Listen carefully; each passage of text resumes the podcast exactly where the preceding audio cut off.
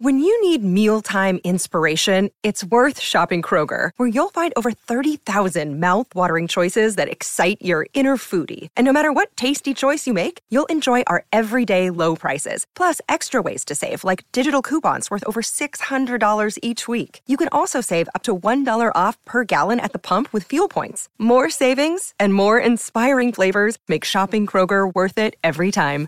Kroger, fresh for everyone. Fuel restrictions apply. Welcome to the Go Big Redcast with Dave, Honky, Boomer, and Redcast Rob. Welcome to the Go Big Redcast. I'm your host, Davey Gaspers, and I'm with Honky. I apologize, fellas, for not contributing more to our text thread the other day. Uh, it was kind of last second, but we decided to drive up to East Lansing to check out a great deal on a new sofa set. Oh, really? How, how did that go for you? It, it, went great. Yeah, the car didn't quite make it, but uh, you know. a little damage, a fender bender, maybe. Yeah, I have a I have riot protection, so I think uh, it'll be okay. All right, it's good to hear. Boomer. Yeah, that windshield should buff right out, honky. I wouldn't worry about it, so should be okay. And I'm just wondering if uh, Trev Alberts is uh, hurriedly trying to marry off the rest of his kids, so he doesn't have to spend too many more Saturdays watching this this fall. Might be a good idea. Also with Redcast Rob. Hey guys, I'm sorry I missed the entire game this weekend. I was off hunting with my buddies for third year in a row. I couldn't seem to get anything down, but I think we've discussed it. We're going to fire some of the other guys in the group that I hunt with, hire some new ones in to help me out so we can possibly get an animal down next year.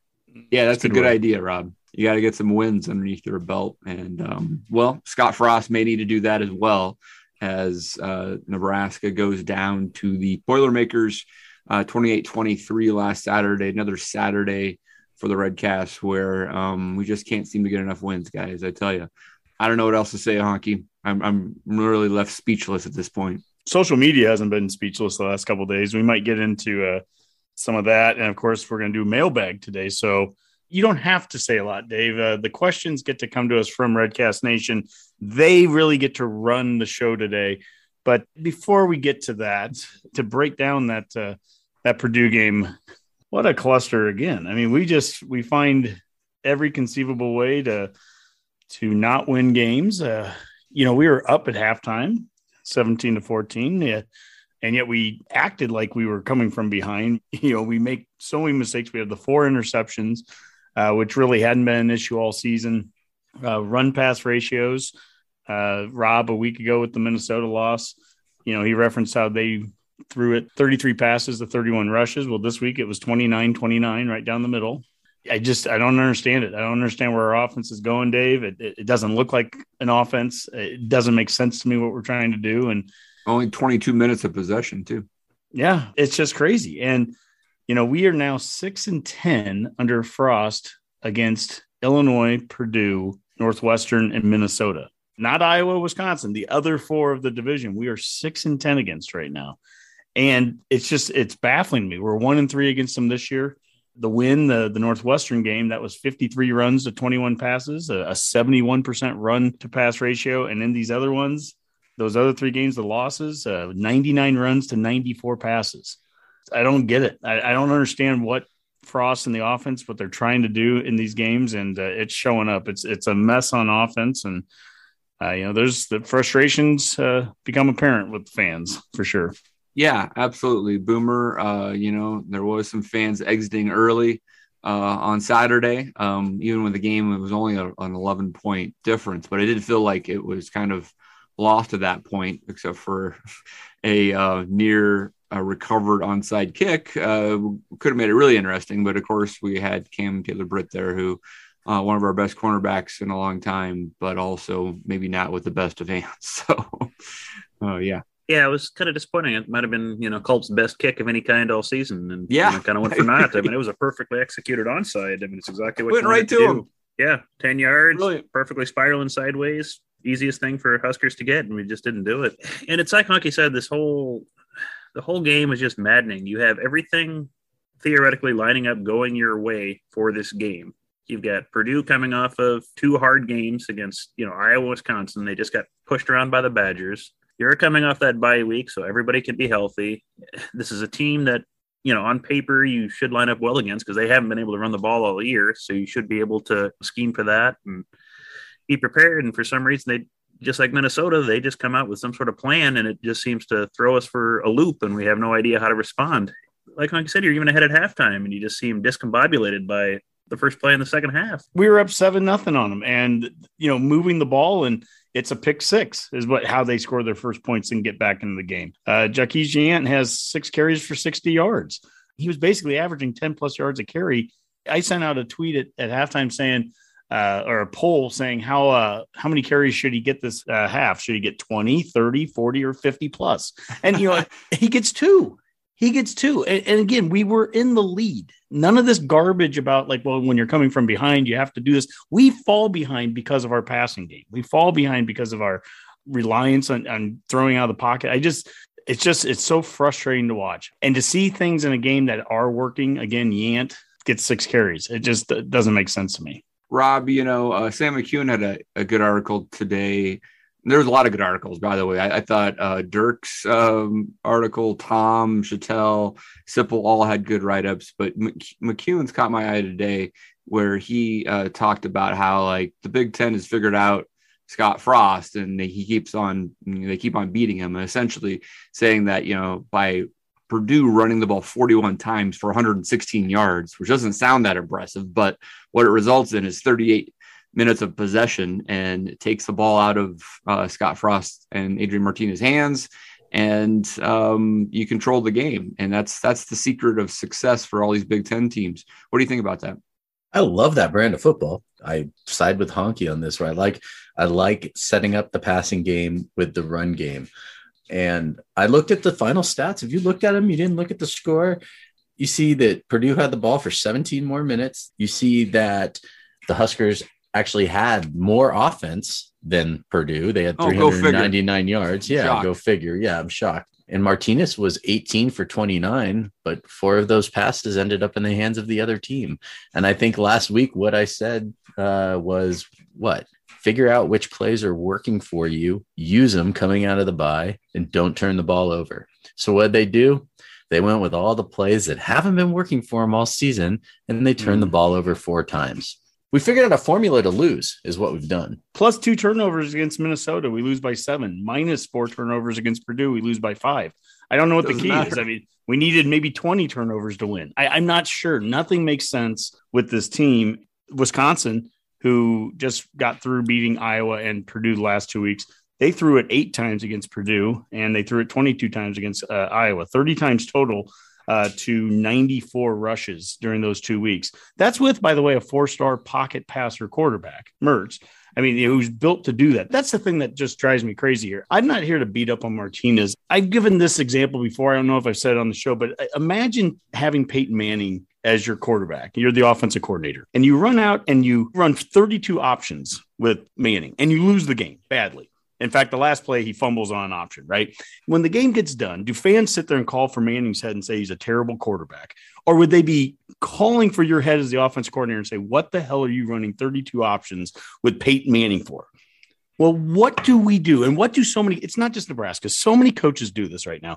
They go out and they recruit the big four star dual threat QB and they immediately try to turn them into Peyton Manning and try to be a you know stick figure in the pocket. And it's just not even oh, it's almost not even fair to Martinez sometimes. I just feel like the things that I see him do so well, we don't try to run with him, or we or we do glimpses of it and then we completely take it away and let's just get back in that pocket. Hey, we're handing the ball off for 10 yards of carry. Let's stop doing that. Hey, we're rolling out and max protect and, and options. Let's stop doing that. Let's all of that. Let's get back into the pocket where we have proven time and again that we, we don't block well out of it. We have a QB that's not reading great things out of it. I mean, that pick six, he just basically handed it to the defender, and we just do it time and again. And I don't know why. It doesn't matter for up, down, doesn't just doesn't matter. You know, Honky, and you make a good point too, because uh, again, I'll reference our famous conversation that, where you and I became best friends uh, in Boulder, where sure. I was talking about Adrian, and I'm and I'm saying, well, maybe this kid just doesn't have it. And you know what? I'm going to go full 180 on this. And what I'm going to say is, you know what? Adrian is a good quarterback. He is. And you know what the problem is? He's doing what he's being asked to do. Mm-hmm. And that is why he's not finding success. He's being asked to do the things that he's not the best at. Sure. And every time we run plays that he is good at running, the plays that he is the type of quarterback for, we're successful with it. But for some reason, we don't stay with that game plan. We just move away from it. And he makes the mistakes that he makes. Can you blame him? Sure, but you can't blame him because he's just doing what they're asking him to do. Yeah. And he's in an offense where, you know, right now our leading rusher through nine games is Rahmir Johnson with 443 yards, with the exception of Ozigbo in 2018, who just eclipsed a thousand yard mark that year. Aside from that, we haven't had a thousand yard rusher since Abdullah in 2014. Since Pelini, We've had one season of 1,000 yard rusher. And I mean, some of these years, it's not even close. Mills one year was our leading rusher with 769. Newby was 786. Ozigbo the in 2017 at 516 yards. I mean, we're not even sniffing a thousand yard rusher. And prior to that, Abdullah and Burkhead, I mean, it's it's nothing but thousand yard rushers. And guess what? Six of our last seven seasons, we don't have winning records. And we're not going to have a winning record this season either because we can't run the football or we don't attempt to run the football, or we have a guy like Yant who can run the football six times for 60 yards, and that's it. And well, I think, I think they sent him out again. to look for Stepp sometime in the second half. Is the only way I, I didn't see Stepp on the yeah. sideline. I was like, oh, there's Stepp. We'll be darned. Well, yeah, um, Boomer. I think maybe you sent us something before the game. Michael Severe posted something about like how Stepp was taking snaps with the first team offense pregame. It's like, oh, cool. I guess you know he'll be the guy today. Well, no, I don't think he even got on the field, did he? No, I don't. Remember, I don't remember seeing him if he did. So yeah, that's the strangest thing. What? And you're putting it right, Honky, when it comes to to Martinez and really the whole team. It's it's kind of what I take away from some of the the comments Frost makes in the presser. It's a lot of times they seem to be coaching mm-hmm. for the team he wishes he had rather than the team they actually do.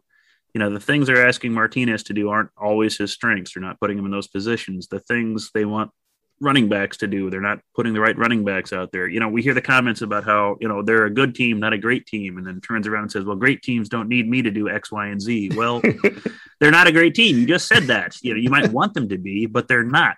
They just don't seem to be coaching for the team he has. And that's just, I think, kind of the maddening thing about how the season's progressed and just kind of what we're seeing week to week. Yeah. Well, Dave, you mentioned some of the the great articles that have been written and uh, I just thought this headline from Sipple the day after the sad story of the end of Frost's tenure at NU may be writing itself. And, and immediately I thought of Walter Cronkite in Vietnam. He said something about it, and LBJ said, Oh my gosh, if we've lost Cronkite, I've lost middle America. And I'm thinking, if you've lost Sipple, oh my God, you know, this is like, right. Frost has lost Sipple. Oh my goodness. You know, what, what does that, what does it mean? What does it mean? That's right. It's true.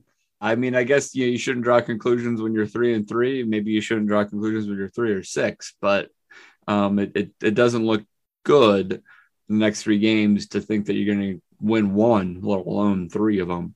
Uh, so here we are. And at some point, Trev will have to make a, a decision one way or the other, not a foregone conclusion. Uh, mm-hmm. at all, um, whether uh, Scott Frost is back for one more year or we move on to some other coach lots of I think thought will have to be put into that decision. But until we get there, let's uh, hear what some of our, our listeners have to say. Hey, Let me go through just a little bit of social media stuff first yeah. because they have their thoughts. It's already it, it's clearly laid out, and this is what Trev is going to have to kind of maneuver through. Whether it's the his main constituents or big boosters, whatever, you know, they're in his ears too. Boy, it's it feels 50-50 to me, and people are very passionate on each side it is people that are saying fire him and people that are saying we've got to keep him, right? No matter what decision he ends up making as the season comes in, and it feels like you're already there's already pre-built. There's going to be a, a section of the fans that are just not going to be supportive of that. Yeah, it does feel like the fan base is divided, and so yeah, he's damned if he do does or or doesn't right make this move right because he's, mm-hmm. he's going to piss off some uh, fraction and unless there's an amazing home run hire out there, like Scott Frost four years ago, it's going to be hard to unite that fan base until said uh, new coach apparently you know starts winning, right? And same thing. I mean, if Frost would come back for a fifth year and he happens to to win, then um, everything would you know get knit back together. But winning would solve everything. That seems to be very far away right now. Yeah, it feels like people they want guarantees right now that if we make that change, then it's going to work. Or if we keep him and we just make a couple of changes on the staff, that's going to work. And the reality is, no matter what happens, no matter what changes are made, there's no guarantees either way. I yeah. mean, we can fire yeah. Frost, completely start over from scratch. You bring in the next the next crew and we could go four and eight next year with those guys, right? Yeah. We can Yeah. keep Frost, try to keep some continuity, make a couple changes, and we can go four and eight with that crew too. There's no guarantee that anything will work. There's no guarantee that it won't either. You know, we we all have a built up utopia in our head of like what's perfect. All we have to do is do this and, and we'll get back to nine and three and 10 two. And there's just there's no guarantee of that right now. I hear a lot about insanity. I've heard I've heard so much. Dave, do you know what the definition of insanity? Have you have you had that emailed or text or tweeted to you 58 times? I've the heard last- the definition of enigma on TV recently. But Oh my gosh. And but insanity, you could use that argument both sides here, right? I mean, it, make a change and it doesn't work out. Well, then, geez, it's insanity. It's just doing the same thing over and over again, firing coaches every four years. If we don't make a change, keep Frost back next year, and we we go four and eight again, geez, it's insanity that I don't know what the decision is going to be, and we're going to start getting into the mailbag here. But I do have ultimate trust in Trev. I really do, and and I think he's kind of earned that, to be honest, over the last few months since he got hired here. I I'm going to support whatever decision he ends up doing. And I hope that's what Husker Nation does too. I hope that they rally around it. This is going to be a big, tough decision for him at the end of the season, no matter what he has to do. And I just hope that uh, Husker Nation doesn't get any more fractured by that. it's true. I just say though that social media is not real life. I think you and I can agree on that, Honky. Yes. And and you know, it's the vocal minority is what social social media is. It's the vocal minority because most Husker fans that you run into, I know a ton of Husker fans here in Colorado. And every time I run into them, you know, the, it's the same thing. You know, we're going to get this turned around. We're going to get this turned around. You can see it. I mean, you you can see it. You can see some sparks. I think you just, it's mind numbing just seeing like, what's it going to take for them to figure it out. But I saw another question that, that you put on there that, that you know when we're kind of viewing this stuff, and, and one of them said something like, "Who in their right mind would want to come coach at Nebraska?" And I'm thinking, Mhm. "Oh my god, that is the dumbest thing I've ever heard in my life." Because who in their right mind wouldn't want to be the guy that turned this around? Answer that question for me, Sure. social media genius. And we pay pretty well for it too. Yeah, absolutely. I mean, if you fail, you get four years at, at five million apiece. You know, if you win, you you uh you know quickly become a legend, right? Yeah, So- absolutely, and not just in Nebraska. You become a legend in college football. Uh, That's like you- that's, and so that's why we're a blue blood, right? Is because if you can turn it around at Nebraska, it's not just the Nebraska fans that are gonna. Everyone's gonna hate us even more, and that's the glory of it all. well, you know, I've heard uh, a lot of references to uh, Devaney referencing that Frost is kind of like the Bill Jennings, right? And so we need that that next Devaney. But you think about it, if you just even want to use a historical standpoint, Devaney came into a program that's very different than what it is today. I mean, he came in here and the facilities were awful. He, he, wanted to go back to Wyoming. It was Duffy Daugherty, is the famous coach from Michigan State, that told him, "No, if you stick with it there, you can win titles. You can do things at, at Nebraska that you could never do it at a Wyoming."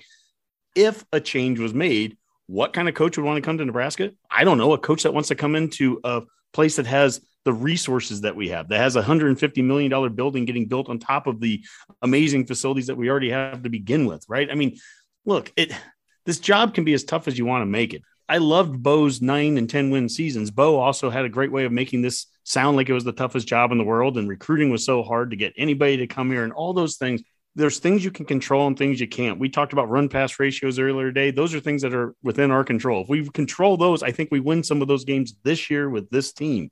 But for some reason, we're not doing it. And I can scream I'm blue in the face that we should keep giving it to the guy who's getting 10 yards of carry. But I also have no control over what play we're going to call. I also have no control over who the coach is going to be at the end of this year.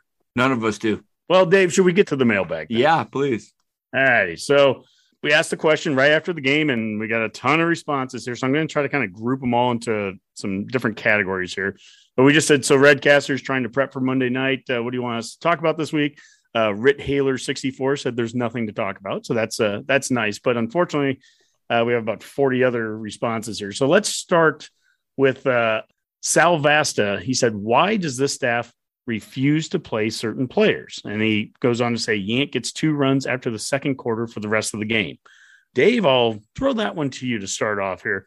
You know, why does the staff refuse to play some players and other guys, you know, Martinez as an example, seems like there's an unending rope kind of given to some guys too. I have no idea. I really don't. I mean, it does. I mean, I, the quarterback situation seems to be a little bit different. Um, I think there's clear separation between Adrian and and Logan Smothers, and uh, unfortunately, right? I mean, mm-hmm. we'd love to think that Logan was pushing him in practice every day, but that's not the case. And I think if you know if you dissect um, the Frost tenure, uh, if this does end for, for, for whatever reason that Trev decides it should, you'll you'll look back at a lot of Frost quarterback decisions, and it's crazy to think that his entire four year coaching uh, career at Nebraska would be tied to one quarterback, but it is, right? Mm-hmm. I mean, I questioned from the get go why didn't we try to at least keep uh, Patrick O'Brien or Gebbia for one year, right, and let let Adrian sit and you know, I mean, why do you need to start him right off the bat, right? You know, why can't we have Logan come in more and feel like we're more prepared with him? Uh, but I mean, I, I would say just like from what we've seen from Logan, he looks capable, but does he look like he's actually better than Adrian when Adrian's at his best? No. So I, I, I don't know. Now with Yant, I mean, I, I, it doesn't make any sense, but that's mainly the run pass ratio. To be honest with you, I think mm-hmm. Yant or Johnson would have got more carries if we just ran the ball more in the second half, but we didn't. Right? Yeah, and, and isn't that interesting? It's not because we were coming from behind; we just chose not to run the ball more. In fact, the more we threw it, four interceptions, the further we got behind. You know, I, I mentioned the the losses to Illinois and Minnesota and Purdue, and the, the passing game. We have had a safety against Minnesota, you know, on an 11 yard sack. Uh, we, you know, we had the scoop and six against Illinois for a touchdown, and that was out of a, a drop back pass where he doesn't make the read. Then he tries to convert it into a run, and then he fumbles on the run part, it's not a designed run. By the way, anytime a play breaks down like that and you start running it, the offensive coordinator at that point gets zero ability to take credit anymore for whatever happens on that play because the play is no longer your call. Now it's just now the QB's just scrambling around. Sometimes we get 80 yard runs like we had against Buffalo and and uh, you know Illinois, and sometimes you get pounded the way he did against Michigan State. I mean, basically, that's a breakdown of a passing play that he converts into a run play, right? Those are the the wicked hits. You know, it's not the option play that gets you gets him hit. That you control those by you can call the play and block for it and everything. But once a play breaks down, man, again, I'm not knocking Martinez here. He makes amazing plays sometimes on those. It's not a knock on him. It's just how many times do we have to see that over and over again? If you want to hear about insanity, that is. But uh, Boomer FL Spiffy, he wants to know who is calling plays, where is the fullback, and then he goes, uh, still a Husker forever. So that's nice. Yeah, those are also good questions. Uh, again, just like we don't know why certain players play and others don't. I, who is calling plays week to week? Some days it, you hear that's Frost calling them, other times Lubick. They never seem to announce before or after a game. I, I don't know. That's another thing that makes it tough to really kind of judge where this staff is at. I mean, who is in charge of the offense? You know, people say, well, we need to make changes, you know, on the offensive staff, but well, who's in charge of it? I mean, who's calling these plays? Is it really going to change when, when it's Frost offense? Yeah, I mean, it's day? Frost offense, and if he's the one calling plays, then is that what you need to change? I don't know. We never seem to know. And as far as a fullback, you know, this offense, it's really not built for a fullback. I don't know would you trust a staff trying to run a fullback in any way, shape, or form, or try to integrate that into an offense? A fullback has left the building. yeah, I mean they we're having enough trouble making the offense work with what they do have and know how to do. I don't know if any of them have a ton of experience in integrating one into an offense. So I think you'd have to be asking for a lot of changes there to happen, which aren't realistically on the horizon for the staff. I don't think trying to work something like that in there. Well, Rob, uh, here's a, a, bigger picture question from I'm fed up. This is Big Red Football. He writes, uh, "Now, how close are we? Because we aren't." I was really hoping that you would actually ask me to answer XFL Jim's question about chili recipes. So, XFL Jim, if you are listening, uh, feel free to DM me. I've, I've got a couple really good chili recipes that, that I cook quite frequently. Um, some using fresh vegetables, some not. Um, how close are we? Because we aren't. I mean, but we are. We're we're literally one score. That's how close mm-hmm. we are. We are one score. That's where we are. I can't say how extensively we have talked about that on the show because it's pretty much all we've talked about on the show this entire season. Uh, that is now 19 losses by one score, I believe, over the last uh, four years. I don't know, man. I, I, much like the Nebraska football team right now, I'm just feeling defeated. I I don't know what else to say, man. I know we're close. I can see it. I can be angry at the time the games are on, but in retrospect and going back and actually reflecting on the games, we are close. Arbitrary analytics today. They posted a thing that since 1970, Nine teams have lost seven games by one possession, eight points or fewer in a single season. Seven games, nine times since 1970. The Huskers have lost six games this season by only one possession. No team has ever lost eight in a season. You know, basically, if two of these last three games, if we lose it by one score or less, we will have done something that no other team since 1970 in all of college football has done. Are we close factually? Yes, we're absolutely close. But then when these maddening games happen, when we lose in ways that we shouldn't to teams that we probably shouldn't lose to, it feels like we're so much further away. Like the scores were close, but like Minnesota and Purdue felt like bigger losses to me than what the final score ended up. And, sure. maybe it's just the way the game played out, but that's how it felt to me personally watching it. Yeah, well, both of them we were two scores down in the fourth, um, so both of them felt like they were larger losses until late touchdowns against uh, defenses that were probably, you know, probably playing safe a little bit and making sure we were taking up some clock. So I mean, there, there's some legitimacy to saying that it didn't really feel as close as the end, end score. But I think the bigger point here is that there has been progress made from a program standpoint. I think we do feel like the team looks and acts like a, a Big Ten team from a size perspective. Um, and we like things like the roster with the the walk on program and getting guys like Luke Reimer and others out of that is, is a positive. Um, so there's lots of things that, that have come out of the last four years with Scott Frost, opposed to where we were at under Mike Riley. We felt like it was a really long ways away just from a program standpoint. The question is, is whether it's Scott Frost or some other coach in 2022, can they take the actual relatively strong structural foundation it feels like it's been built and actually turned into wins?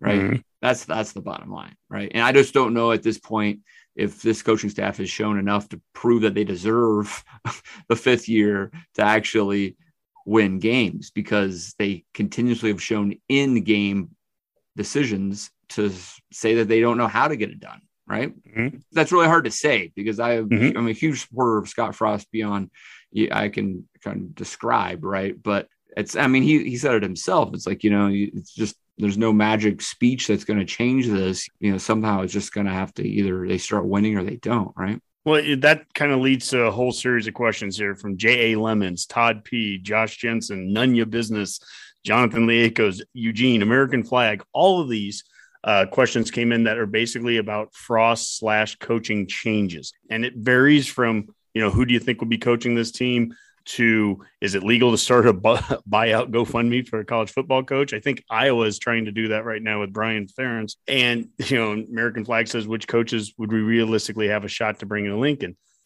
I don't think we want to get into the specifics that any of us do about, you know, which coach is going to replace Frost. I don't think that's even the conversation we want to have right now. We have three games left on the season. And I think every, I said it a week ago, and I, I'll stand by this every game matters.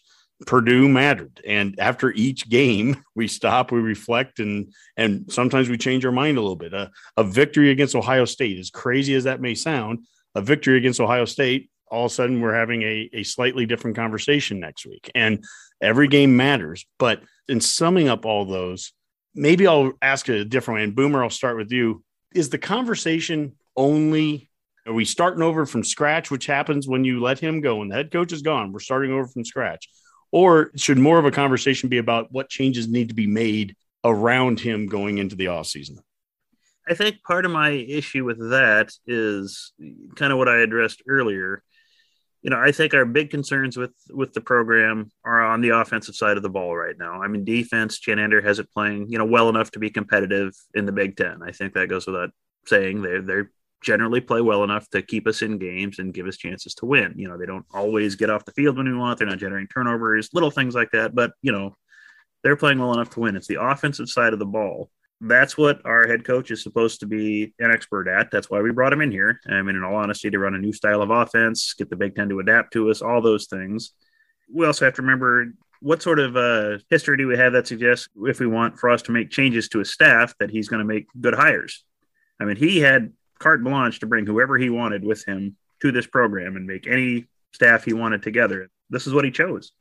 Yeah. I mean, Boomer, I, you know, I, really I, I, think it was Sipple the other week who wrote an article that, you know, he doesn't want like you know Alberts or somebody meddling in the in the staff decisions. You know, kind of like what happened when you know Banker got forced out under Riley, which I think everyone thought was a weird idea. Okay, maybe he's not meddling, but you want him to say, "Oh, you need to be replacing these guys, or do this, or you should be hiring this guy."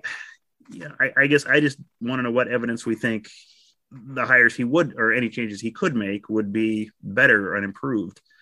And yeah, and then that runs into some other issues. This is more down the road, you know so you hire new staff how many years do you have to give them you know probably a couple and then you're running into well do you have to start extending contracts again because you're starting to run into the end of his current tenure do you have to extend him out so he's got another four or five year contract for recruiting purposes and you're kind of opening up a whole ball of wax here i don't know i mean you could go to the opposite there boomer and say like how challenging would it be for frost to actually attract top level assistant talent knowing that there may only be one year left that they have to fix it. Yeah, that's true year, too. Yeah, right. I mean, like, Dave. how easy yeah. is it to get?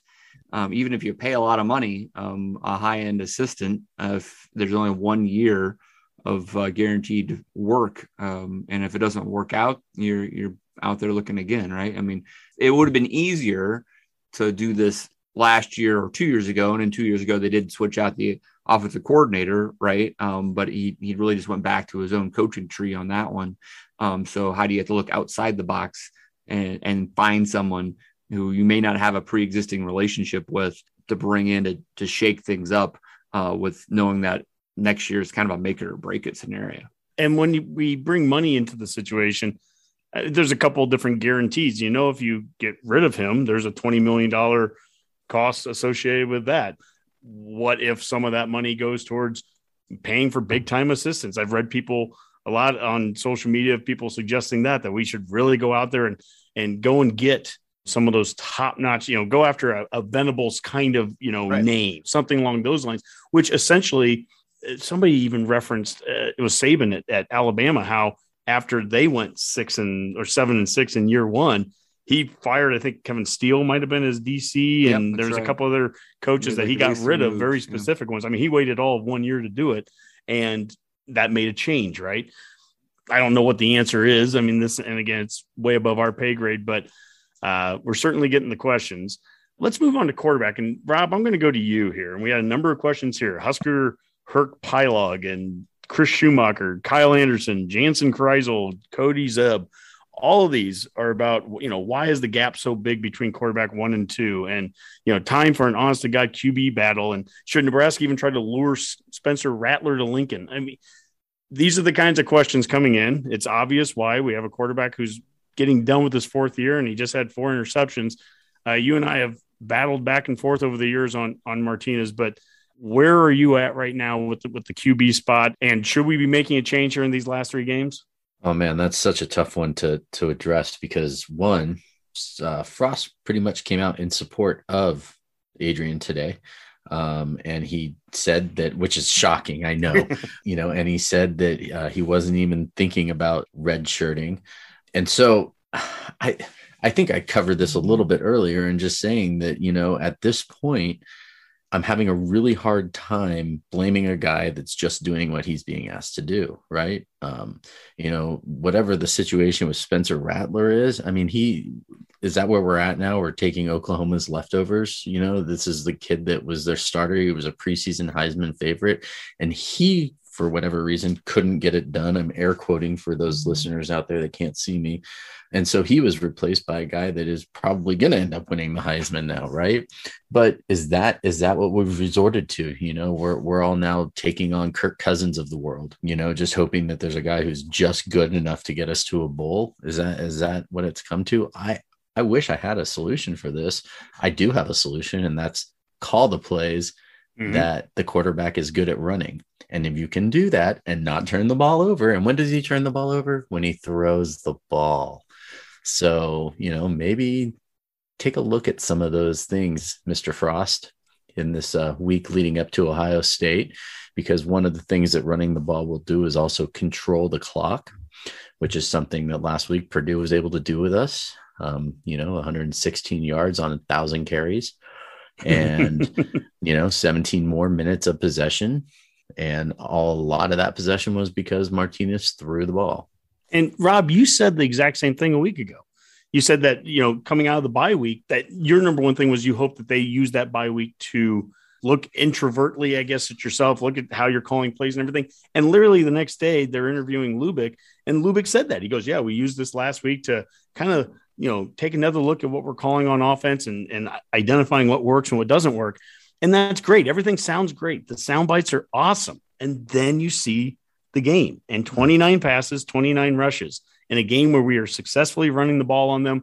And the only reason that they we keep them in the game are pick six and four interceptions. I mean, So goodness I'm, gracious. I'm taking two things from this point, Honky.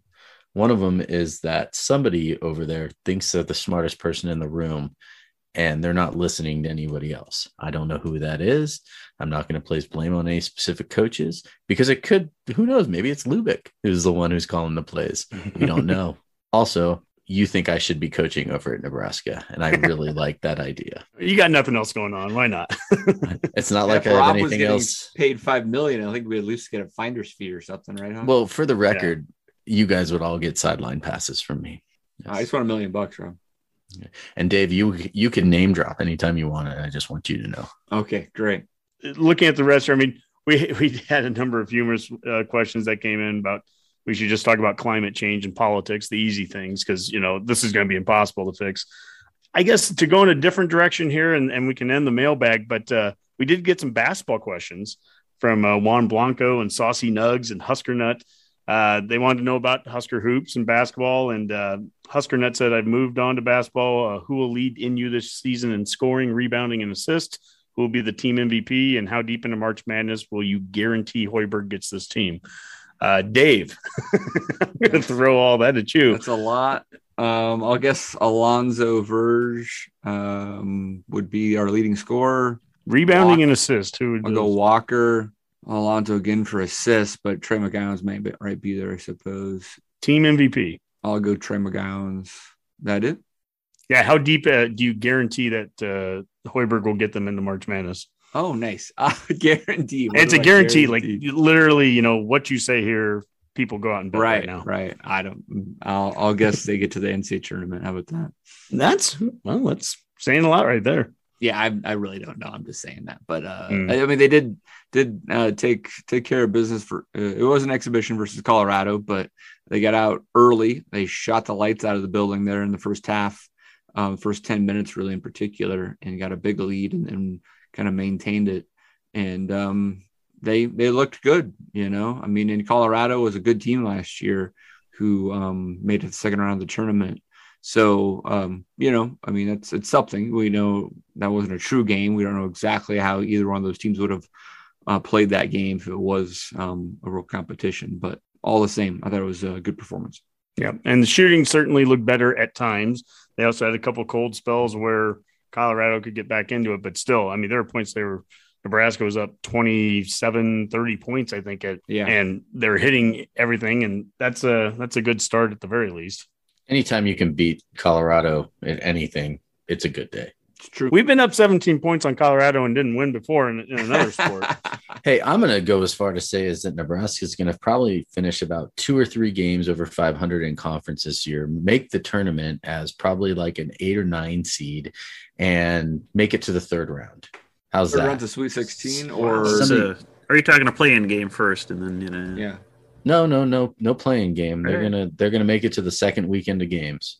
That's Wow, that's 16. bold. I like it. A Sweet Hey, you- This is this is probably one of the best recruiting classes I've seen. I, I was trying to go back just Oh, to look to see. Not even Um, yeah, I mean, by far, and that's what you need. Again, we talked about this on last year's uh, shows a few times, where um, the thing about college basketball is it's never, you know, you try to build your culture, which he's been doing the last couple seasons, and then you just bring in the big recruits every single year because a lot of these guys just go right off to the NBA, right? You bring in your big recruits, you get your five star guys, you get guys that can shoot the lights out, you get the wins here and there that that you need you continue and then you keep getting those recruits because they start seeing a culture being built in the program and that's what it looks like to me man Hoiberg looks like he's he's got a great brand of basketball i i have to Yep, admit i didn't watch a ton of nebraska ball um you know, before, but I've been watching a lot more of it the last few years. Hell, I was in the stands for every game last year. That's right. And yeah, yeah that's true. and, and now I'm in Honky's basement. So, yeah, I'm looking at you right down here, your cardboard cutout. And it's not even creepy, Honky. But yeah, I mean, he he has he's building a great brand of basketball. On the start of the season last year, I was thinking like, God, these guys are going to maybe go far. And then they got to conference and, you know, maybe they're not quite Big Ten level there, but this year they, they look yeah. bigger, the they COVID look stronger. Definitely impacted. Yeah, it did. But they look bigger. They look stronger. They can shoot the ball better. God forbid they can actually rebound or shoot free throws this year, and who knows what could happen, right? So, mm-hmm. I mean, and they're in probably what is considered to be the best conference in college basketball this year. So they're going to be tested, but I really believe that they're going to be good. Well, Dave, I have a required software update uh, is available for this Mac, and it's going to refresh or it's going to restart in two minutes. And I, oh man, I cannot do any more deferrals. It said. Apparently, I've been putting this off for too long. So, well, you can all have to keep it down to three hot takes. Darn you, Steve Jobs.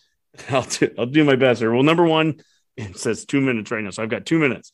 Uh, number one, Dave is coming down this weekend, so uh, we're going to go to the game Looking and uh, we're going to root like crazy, and and let's see if we can pull off an upset here against uh, Ohio State. I think that this is a team that seems to like to play to the to the level of the opponent, and if nothing else, hopefully that means that you know these last three games we have that we're going to see as good a football as this team can play the last three weeks. They seem to have played their best games against the best opponents. So I don't know. We'll see and I guess this kind of goes along with it. And and look, we we're frustrated too, but uh, I don't know how to say be kind, Redcasters, but I guess try to be kind when you're on social media. Remember what you post. I mean, tagging players or you know people's parents eh, can see stuff. It's just I don't know. It, it's tough when you get to these moments, and these are the moments that show, I guess, the real class and character of, of a person, of a fan base. We say that we're the we're the best fan base out there, that you know we're the classiest and all that. You know, these are the moments that really define it. It's easy to cheer for a team when you're winning all the games. Obviously, for six of the last seven seasons, that hasn't been happening, but uh, it will get turned around at some point. I don't have all the answers, but uh, I trust in the people that are going to be making those uh, decisions, namely in Trev. And I guess that's a good place to start. Go Big Red. All right. Thanks, Honk. Have a good night. Night, guys. Enjoy the updates. Night, Honk. Welcome to the Go Big Betcast with Dave, Boomer, and Rob. All right, guys, let's uh, hit the betcast here, and uh, we'll try to keep it uh, relatively short and sweet. We've got a full slate of Big Ten games, I believe, and hopefully we have a few best bets out there. Um, let's start uh, with the Fighting Illini, Illinois taking on Minnesota. This is in Minneapolis, I believe. Uh, Golden Gophers down to their eighth string running back or something like that, right? Boomer is uh, 14 and a half point favorites over under at 44. What are you thinking about the uh, Gophers versus the Illini? Any of these yeah. guys play for something, Boomer? Um, probably. I'd have to look it up real quick, but yeah, it's maybe this week. It just they get an extra running back if the Gophers win. So it's uh, that's just a crazy snake bit year for any program. Just what and they're in first place in the, in the, West. Yeah, that's that's the amazing thing. It's almost like building depth and having some consistency in what you want to do works out. But uh, who could have imagined? But anyway, yeah, that's a. Uh, it's another one of those lines. I'm not sure what to make of it. I mean, Illinois is not good, but Minnesota could play at their level. They could go out and kind of wallop them like they did against Northwestern. So yeah, I was not impressed with I'd, that score. Yeah, not a game I'd like to put a lot of money on or bet on anything. I mean, Gophers should win fairly handily, but you could see that being a 13 point win or something like that if they're just kind of playing casual. So I don't know yep, if I put any money on it. So Rob, anything? Yeah, I would take the under on this one at 44.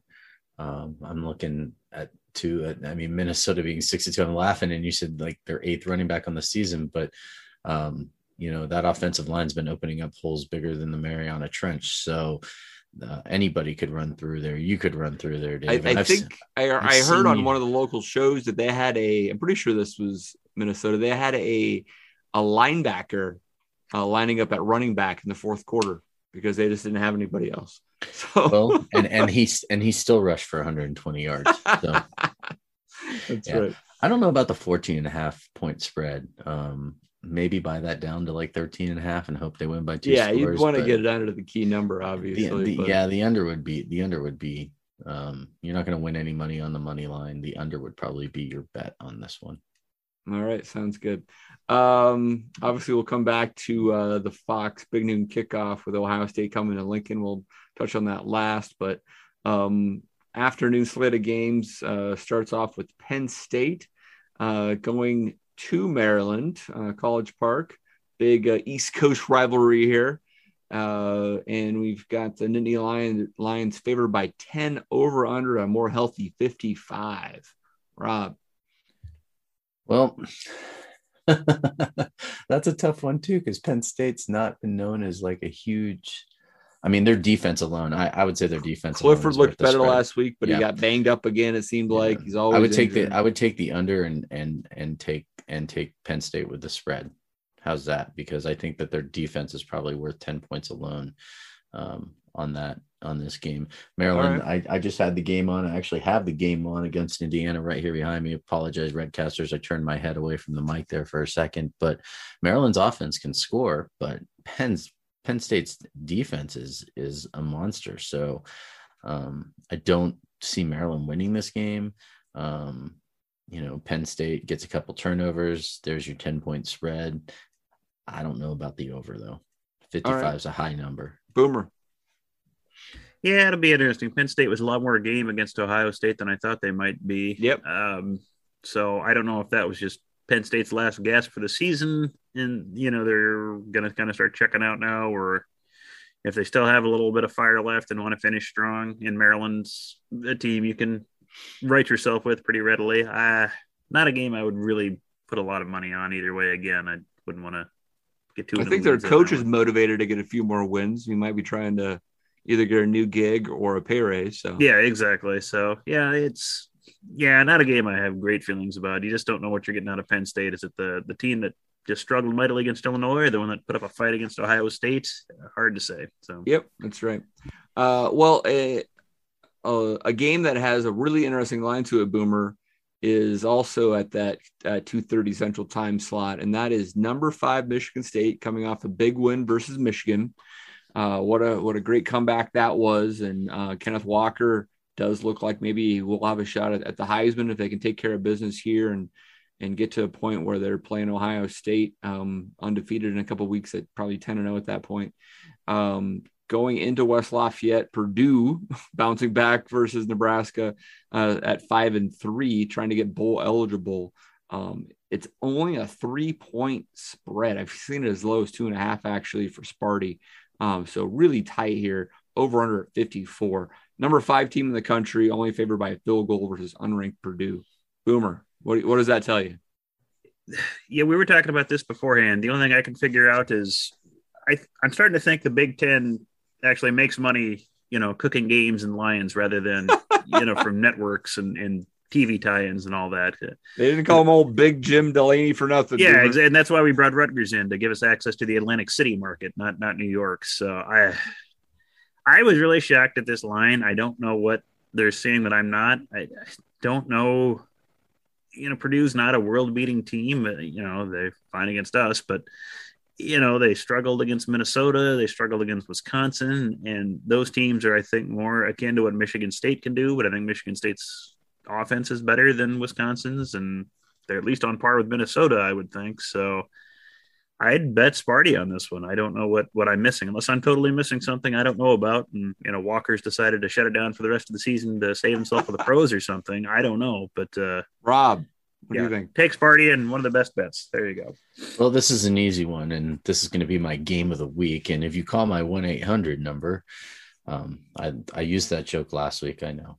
Um, but one of the things that I think confuses me the most about what why the spread is only three points. What did Nebraska do well against Purdue last week? Which blew our mind, which is they ran the ball. They ran the ball for four and a half yards per carry last week. And what does Michigan State do well? Kenneth Walker will probably top that easily. Yeah. Yeah, I mean, if he runs for 300 yards, he'll run for four.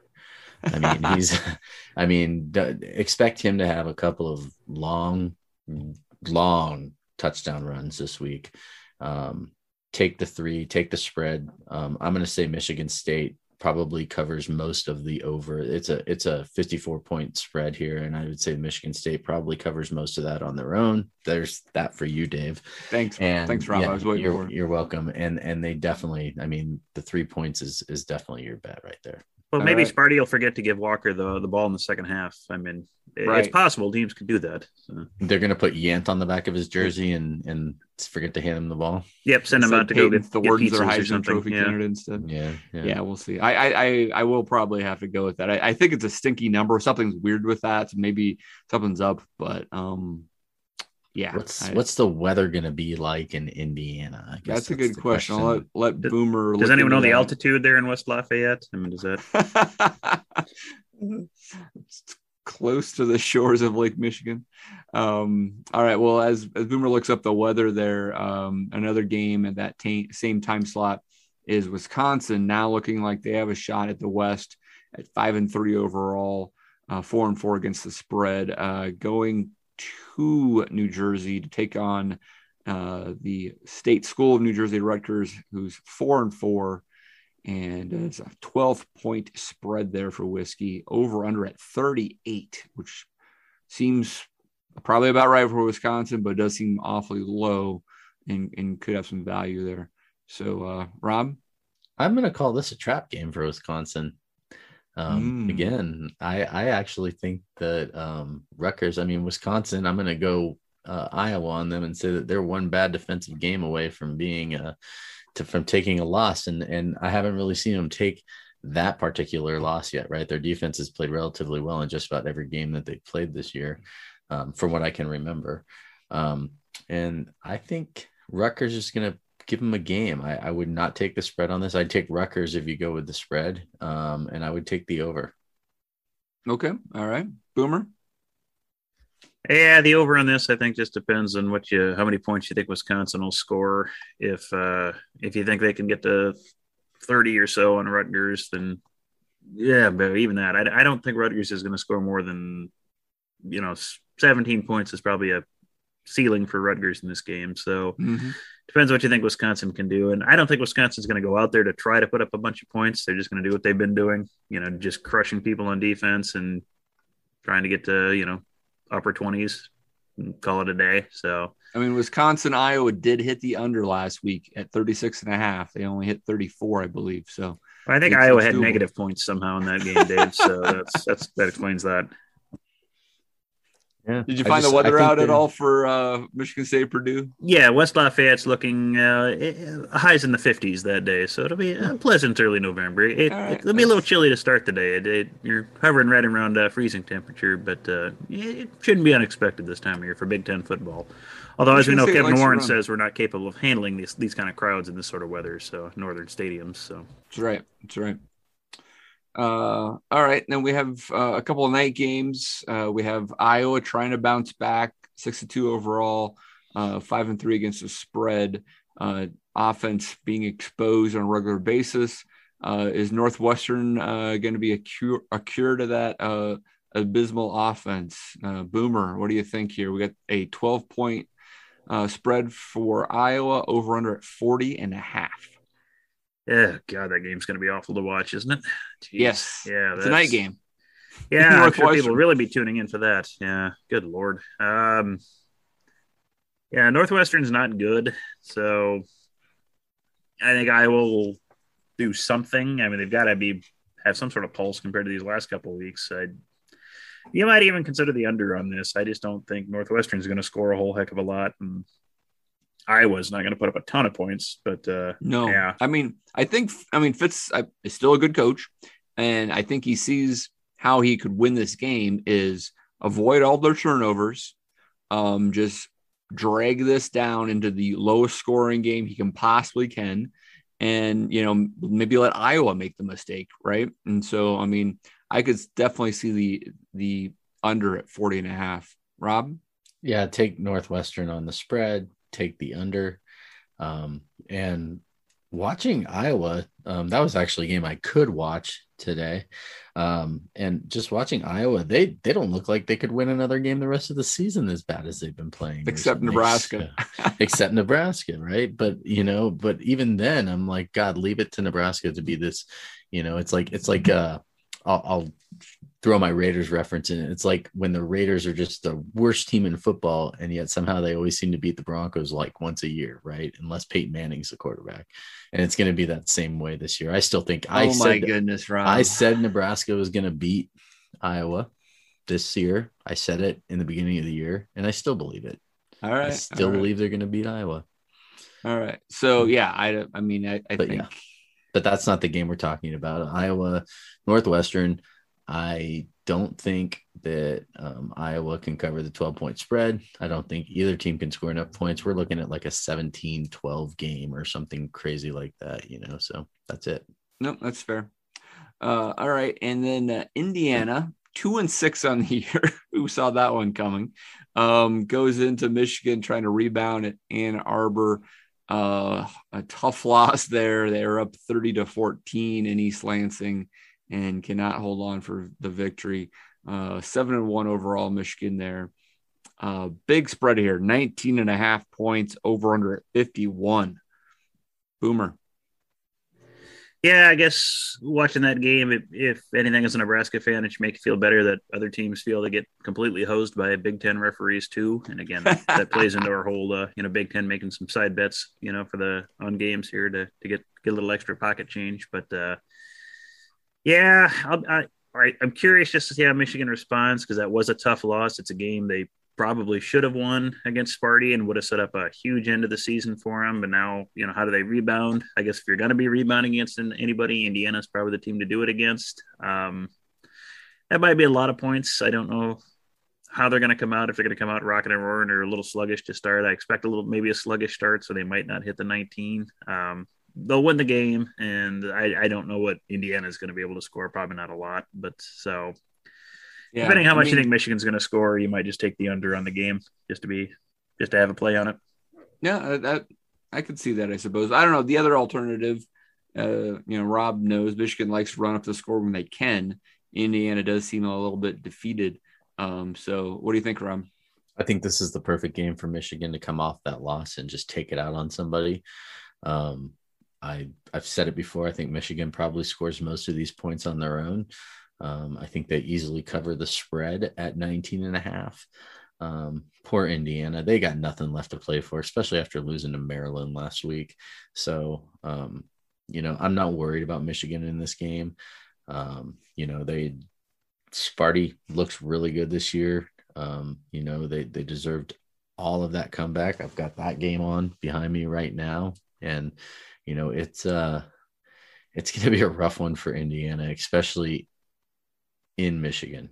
Like Yep. at the big Yep. house. That's no, in front of what 150,000 people. I don't know exactly how many they fit in that place anymore. About 107 these days, I think, plus Yeah. or minus. Yeah, it's Uh, ridiculous. All right, well, larger than uh, the population of Greeley, Colorado. I do know that. All right. Um, well, uh, let's let's turn to the Nebraska game, and Ohio State comes to Lincoln for big noon kickoff, which is actually at eleven o'clock. Um, I can't believe that Gus Johnson and Joel Klatt will be there. Uh, spread is at 15 right now. I've seen it uh, open up at 15 and a half. I've seen it come down all the way down to 14 and a half on a few sites. I, I don't get that over and under 64 and a half. Um, Boomer, if you know, we we don't bet on the Huskers typically, um, and I definitely don't bet against them. But boy, if I did, what do you think? Yeah, I don't. I was surprised at this line too. I thought it would open somewhere closer to Ohio State around twenty or so. Yeah, Uh, I again, it's kind of like that Michigan State line. I don't know what what they're trying to do or what they think. Um, you know, unless they're expecting, you know, like a maybe a 21 point Ohio State lead going late, and we get some late touchdown that kind of throws it up because we are pretty good at those, you know, I've seen the number that- move yeah. down though, Boomer. That is, yeah, it's going 14 and a half on a couple sites right now. So I don't know who's throwing the money on it or what's going on there. I'm we we do play these teams tough. You know, we've played uh, you know Oklahoma and Michigan State and Michigan tough this year. It's just I, I, again, I don't know what our team has left in the tank, you know, mentally and yeah. physically. And it's a Ohio different State's, time and place, right? I mean, yeah, and and I'll be kind of curious to see what the you know college football playoff polls come out this week. Does Ohio State have to try to start proving things to make sure they're they're going to yeah. be in the top four? Because you know they might not be right now, so that's certainly a possibility. They might have to come out and feel they need things to prove. So I don't know. It's yeah, like you said, Dave. It's uh, I'm no longer betting Nebraska again. I, I, went away from that formula this season. I paid the price every time, so I'm not doing a thing on this one. But it's it's it's an interesting line. So yeah, Rob. I got nothing. Um, oh come on, man. No, I mean I know what I know what my head tells me, but it's Nebraska, and I want to bet with my heart, right? I'm going to believe that they play the level of their opponent. They come out and uh, you know give it all they got, and but I've also seen the results against Ohio State here for the last, you know, however many years. And yeah, I mean, Ohio State money line, Ohio State, you know, take the over on this. Um, I'm afraid to see what happens when when the playoff committee comes out with their uh, first reveal tomorrow because um, if Oklahoma's at like number five or six, my God, watch out! Like that's it's going to get ugly. Yeah, I that'd be interesting to see what uh, where Ohio State is from that perspective. Sure, absolutely. Uh, all right, guys. Well, um, it should be should be uh, hopefully. Um, well, no, I'm not going to say that it should be a win, and I'm I'm hoping for a competitive game more than anything. And I guess if it uh, is within two touchdowns, I would take that as a competitive outing. So we'll see. We'll see. Um, all right, guys, let's move on to our best bets. And um, Rob, do you have anything in particular you're looking at? Hey, man, I'm sticking to bet, always bet against Kansas, right? Like B A K. I'm always going back. Um, bet against Kansas. I think that they are like a 24 and a half point uh, dog this week. So definitely just I I don't even care who they play anymore. I just look and see like K State. Yeah. Oh, is it K State? Oh God, mm-hmm. yeah. K State's gonna lay one on them. In state rivalry. It's it's all over. Um, you know, the other one that I thought was interesting, and, and here's a, a, a game where Cincinnati played Tulane last week, and Tulane, of course, made it really competitive, and they seem to um, you know, even though they are only a one win team, they s- seem to be keeping some of their games kind of close. Um, you know, they are three and five against the spread, but you know, so is UCF. So something's got to give, right? Um, it's a 13 point uh, spread there for UCF, and I actually think that Tulane is able to uh, stay within two scores of UCF in that game. And even though they'll probably lose, um, I think they'll keep it competitive. And those are my two good ones for you this week. All right. Can, uh, Boomer. Well, my main one is you take Sparty to to beat Purdue at you know minus three. Again, that one surprised me. Uh, Kansas, I thought about that one, but man, you never know. That I was curious. Kansas has been fun, but you know they have their moments. Um, the other one I was kind of intrigued at was the Wake Forest North Carolina game. Uh, UNC is uh, two and a half point favorite over the undefeated Wake Forest Demon Deacons. So I'm not sure how to read that. Wake Forest getting no respect whatsoever from anybody. Uh, I don't know if I respect them yet, to be totally honest with you, but uh, that's fair. You know, this the over under on that is 76 and a half. And quite honestly, they both might blow that up. That both these teams are scoring 40 points a game. So you might consider the over on that just for the fun of it. I mean, that, that could be a high scoring shootout that takes about eight hours to finish. So yeah, I, I, might take the over on that one. Yeah, Wake Wake Forest is one of those teams that you want to keep meeting at the bar for drinks, but you're not quite ready to take them out to dinner yet. That's a good way to put it. There we go. Yeah, yeah are you saying their offense is fast and easy, Rob? I don't know what kind of analogy you're trying to make, Dave. This is a family show. All right, all right. I just assumed they'd pay for all the drinks, Dave. That's why I was meeting them there. oh, I see. I see. I see. Uh, no, those those are some good ones there, guys. I like it. I like it. Um, you know, I, I do think that uh, Wake Forest line is is intriguing. Um, I, I do. I'm looking at Army Air Force, and normally uh, an academy under is a lock, uh, but it's already at 37 and a half. And these are two two teams that do like to score a little bit. And so I, I could see where this goes over. I don't know if I want to put that down my locks, but I do think an over on Army Air Force might happen. And it is an early game. Um, I don't know what that means for them. They're used to that. They're usually up at 4 a.m. anyway. So, um, and then other game I'm looking at uh, so far this week is a little bit further down the line. Let's see here. Where was that at? Oh, it's the Clemson um, Louisville game. Uh, Clemson's only favored by three and a half or four. Um, I don't think they're going to win by that much more, maybe seven, but um, I don't think Louisville's all that good. And uh, Clemson's just good enough uh, with that defense. They're somehow covered. I don't know if you guys watched that game last uh, last Saturday where uh, they're up by four. Florida State uh, tries to do a hook and ladder, fumbles the ball, goes backwards. Clemson recovers and takes it in the end zone, wins by 10 their spread was nine and a half. yeah, if you want the platonic ideal of a bad beat, that that's it probably it right there in, in, gift form. If you want to look for it, yeah. a yeah. classic. Um, and I, anyway, I think Clemson can can take that with a, a relatively uh, short line there. All right, guys. Anything else out there? There was actually the there was a game that I was looking at earlier too, which kind of is baffling to me. Is number eleven Oklahoma State's going to West Virginia, four and four West Virginia against seven and one Oklahoma State, and Oklahoma State's only favored by three in that game, and the under over under is forty nine, and that's really intriguing to me because Oklahoma State tends to be a pretty high scoring team in general, and and uh, you know, I'm going to go ahead and, and, and say off the bat that that's probably a good game to put some money down on the spread or the over for, for anybody out there just looking for an afternoon game to throw some money down on. All it's right. probably the altitude in Morgantown. It's true. Mike Gundy likes to sleep on couches, and they're worried. Those, you know, I don't know. Is it the Appalachians? Is that is that what's out there in West yes, Virginia? That's correct. Yes. Yeah, yeah. So the, you know that that whole four thousand foot elevation really gets to you. That's right. You know, that's as right. I'm sitting also fifty two hundred feet with you, Dave. That's right. There's also MACtion uh, going on on Tuesday and Wednesday. So for Maction. any uh, degenerate betters, there's plenty of games out there all all week long. So make sure you get out there and um, hopefully win some money. I think there's yeah Tuesday. Didn't you say there's? I saw there's Tuesday, Tuesday Wednesday, night, Thursday, Friday. There's yeah, it's uh, football for like days on end for a while now. Yeah, it doesn't it's stop. Like bowl season practically already. What's that, Dave? How does that work? I don't know, but uh, I'll be wearing a, a, a nice red jacket this weekend. Hey, Dave, I live in Colorado. It's always bowl season here, bro. All right, guys. Well, let's call that a go big red cast. Go big red. GBR.